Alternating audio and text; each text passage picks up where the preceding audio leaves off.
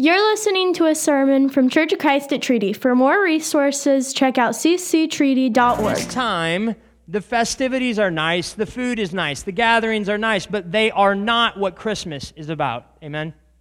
It's not about fancy trees. It's not about lights and, and light shows and awesome gifts and surprises um, while they're fun. The world around us has totally uh, capitalized and commercialized, and in a lot of ways, secularized Christmas. And as believers in Jesus, we need to get back to the basics of Christmas. Amen? And the passage I want to read, John chapter 3, verses 14 through 21 is a reminder of the love and the light and the life that comes only through Jesus that Christmas is all about. Listen to what the word says in John 3:14. Just as Moses lifted up the snake in the wilderness, he's referencing a story back in the Old Testament. John says, "So the Son of man must be lifted up." that everyone who believes may have eternal life in him. For God so loved the world that he gave his one and only Son, that whoever believes in him shall not perish, but have eternal life. For God did not send his Son into the world to condemn the world, but to save the world through him.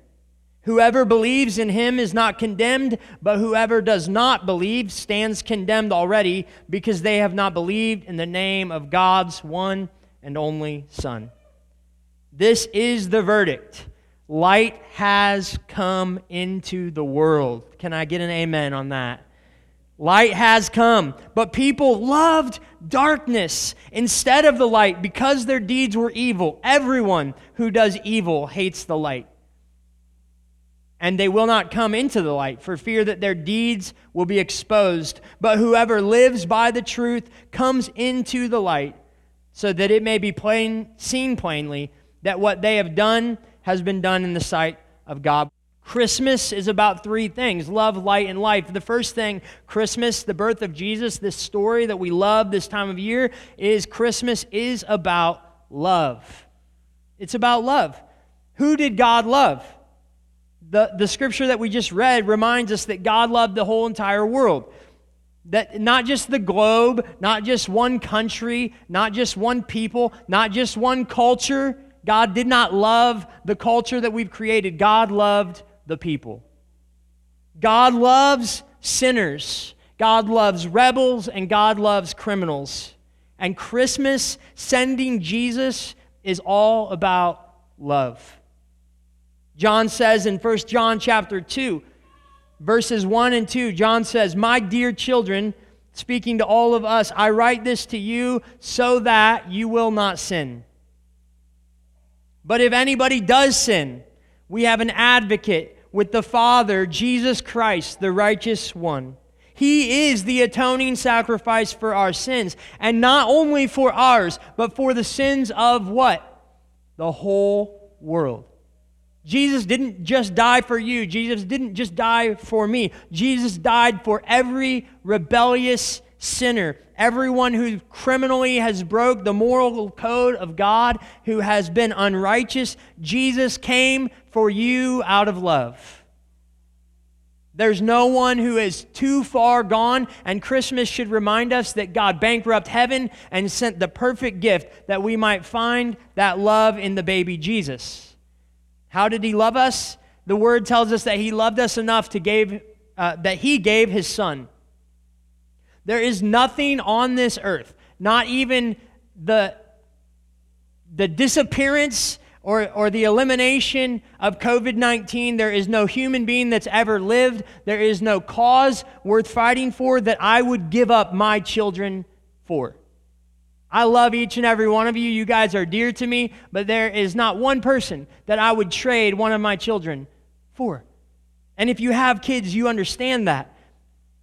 But Jesus gave his one and only Son that we might have love this Christmas in Jesus. And we use that word love very loosely all the time. We say, I love you. I, I always say, I love sushi. Anybody with me? Crickets. You love sushi? Good. we'll go get sushi sometime. I say things like, I love a good movie, right? How many movie lovers? Any movie lovers? Right? We got those favorite Christmas movies, uh, whatever it is Scrooge, Elf, Home Alone, you know, you got those staple movies. You're like, I love that movie. Uh, we say things like, I love music, right? We have favorite bands, favorite artists, things that we love. But listen, that kind of love, when we throw that word around, that is not even close to encompassing the love that the Father God has for you and I. He doesn't love you like Ryan loves sushi. He doesn't love you like Ryan loves movies. He doesn't love you like I love music. He loves you with a love that we may never understand on this side of heaven. The Bible uses four different terms when referring to love. Um, I want to go through these. You can learn more about these on your own time, but God's love is not limited to these things, but this helps us understand the depth of his love. Paul says, How high and how wide and how deep is the love of God for his children, right? But there's this love that we call uh, storge love, I think is how you say it, um, but it's a parental love. The Bible oftentimes will refer to this love. It's the love of the father for the son. It's the prodigal son story, right? He had this father paternal love for his son. I have this love for my children the storge kind of love. God the Father has this kind of love for his children. Then there's uh, the eros love, right, which is where we get the word erotic in our world. Um, and it's a sensual love that we have for other people at times. And that's another type of love, but it's not the kind of love that God has for us. Then there's phileo love, which is where we get the term Philadelphia, the city of brotherly love right? That's this word that the Bible uses at times to describe the love that we have for each other, brothers and sisters in Christ. I say I love you. I'm not talking about parental love, right? Um, we're not talking about eros in that situation. We're talking about phileo, me saying I have a brotherly, familial, familial love for you. There's a love that I have, and that doesn't encompass God's love for us. But then there's this word tucked in the pages of God's word that we call agape. This is an intel, uh, intelligent goodwill love. Listen, it's not based on what we do. It's not based on how good we are. It's not based on our merit. This is God's love for us. It's the love that sent Jesus into the world to save you and I. It's agape. He doesn't love us just like a father. He doesn't love us just like a brother, even though the Bible refers to us as brothers of Jesus and heirs in the kingdom of God. Even though God is a father who has a paternal love for us, that does not encompass his love for us. God's love is this agape love that no matter how much good we do or how much bad we do, God couldn't possibly love you any less. And so this Christmas, be reminded that it's all about love. That God sent Jesus because he loves you. And some people just need to hear that today that God loves you. Because you don't feel like anyone loves you. You don't feel like anybody cares about you. And some children have never heard their father tell them that they love them. And so today, know that your heavenly Father loves you so much that he sent Jesus to die for you. Christmas is not just about love, Christmas is about light. God's people, the word tells us, rejected Jesus. Why? Because he exposed the light. He exposed their hypocrisy and their sinfulness. And it says in John 3 that the people preferred darkness. They preferred darkness to light because the light exposed the sin in their lives. Light has seven functions. And each of these functions remind us about Jesus. I want to go through these real quickly, but one function of light is it dispels darkness, right? When you turn on the lights, all of a sudden there's no darkness. We can see clearly.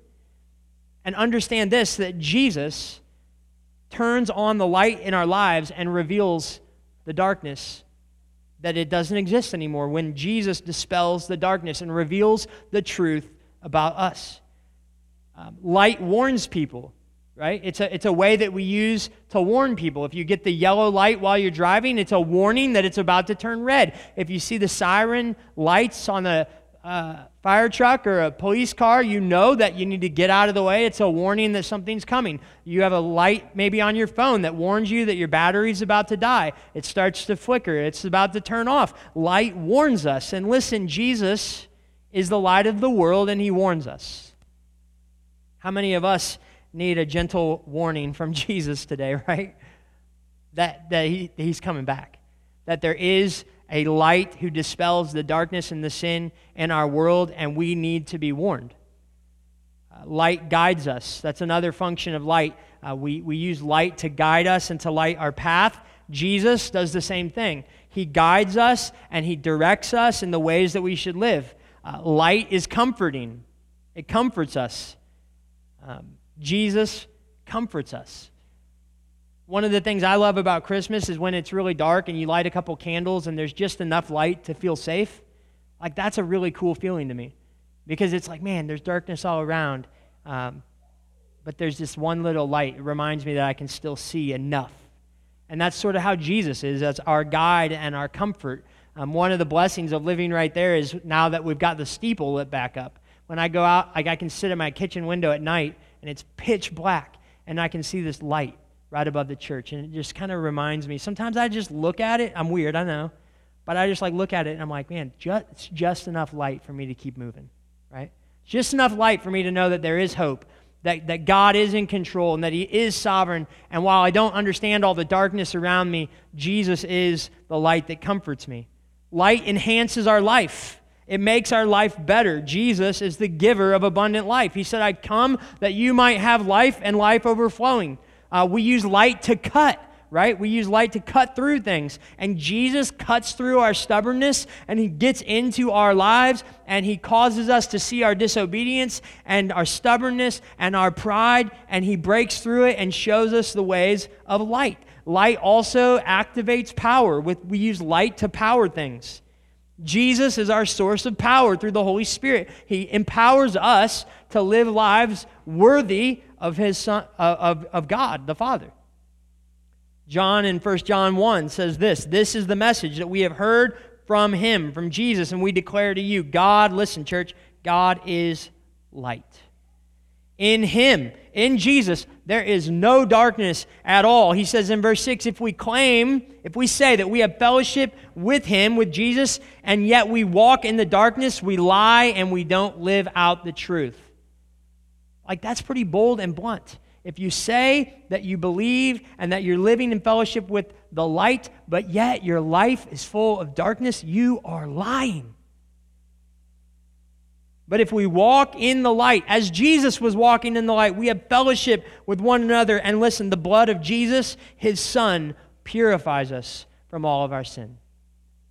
We need to be reminded that Christmas is about love the love of the Father, the agape love of God, and it's also about the light of Jesus. That we don't walk in darkness any longer. And finally, Christmas is about life. Jesus gives us physical life. Jesus gives us abundant life. As I mentioned, he said, I came that you would have life in abundance. And he also gives us eternal life in heaven with the Father. 1 John 5, he says, And this is the testimony God has given us. It's already been given eternal life, and this life is in his Son. Whoever has the Son, whoever has Jesus, has life. But whoever does not have Jesus, who does not have the Son of God, does not have life. There's a difference, friends, between existing and being alive. There's a difference between just getting by and, and living your best life. There's a difference between surviving and thriving. And Jesus didn't come that we would just fake it and fumble and stumble through this life. He came that we would have physical life, abundant life, and eternal life with the Father. That we're not just living in this godless country, in this godless culture, in this godless world, existing, hoping to make it through, we're wondering where life is, but instead we're living in this world, but not of this world, for the King of Kings, for Jesus, who is our love and our light and our source of life. That is why we unabashedly and unashamedly say if you truly find Jesus, you find what? Life. It's all through the thank you. Somebody gets it, right? If you don't have Jesus, you are not alive. And this is not popular, but this is the source of truth. And anything that disagrees with this is a lie.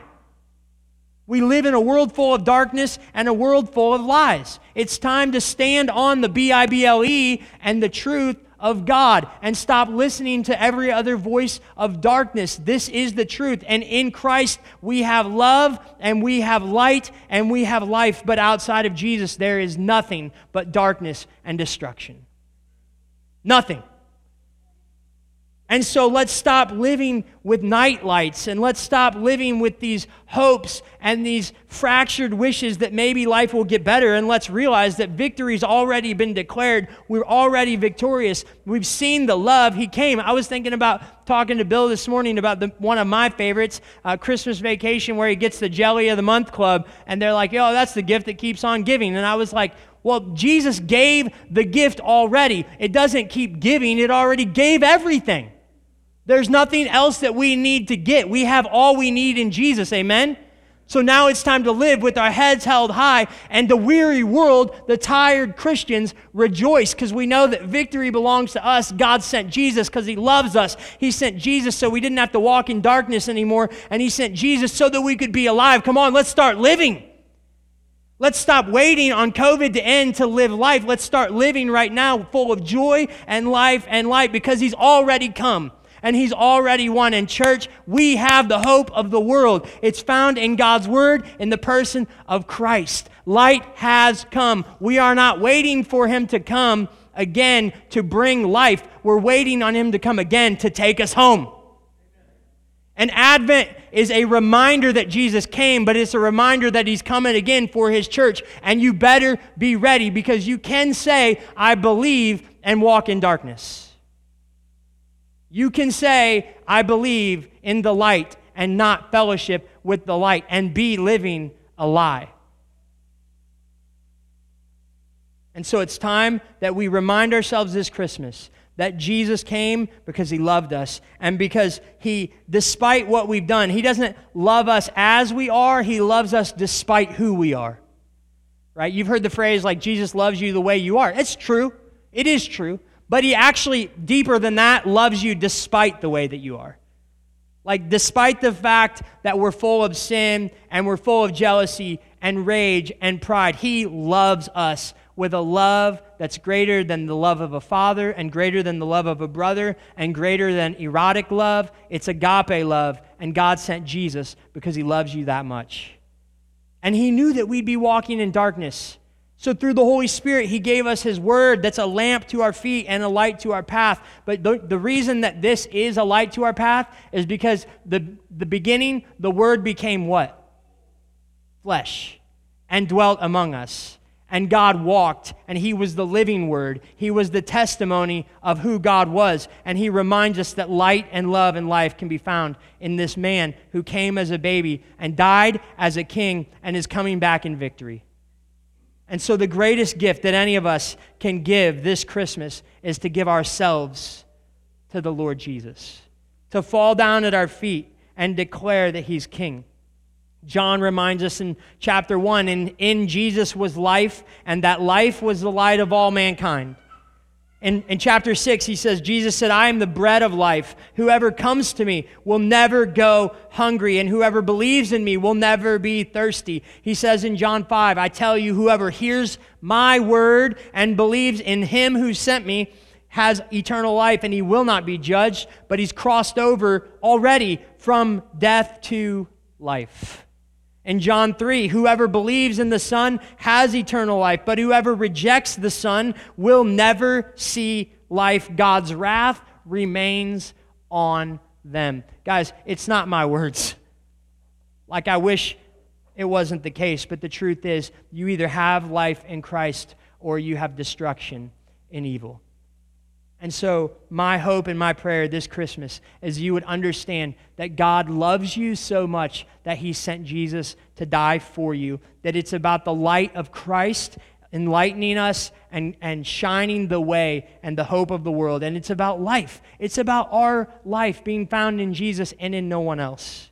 Jesus came to give you that life. And so this Christmas, would you come to the light of the world and find love and true abundant life this Christmas in Jesus? I want to pray for us, and I want to wish you a Merry Christmas. And I pray, I pray that this Christmas um, you find Christ in a really, really rich way. Uh, one of my favorite, maybe I've said this, I don't know, but one of my favorite things um, ever was the, the, the Christmas Eve that my father died, and my daughter wrote a note to Santa Claus and said, Bring something really nice for my dad. He's having a really hard time. And listen, 2020 has been hell for a lot of people. And I don't use that word loosely. People who have to look through at family members through glass, right? You can't hug your mom, you can't hug your dad. And, and I'm not asking Santa to bring you guys something really nice this year. I'm asking Jesus to bring you agape love, to bring you light, and to bring you life. That's what Jesus came for. And I hope that this Christmas you experience the love and the light and the life that can only be found in Jesus.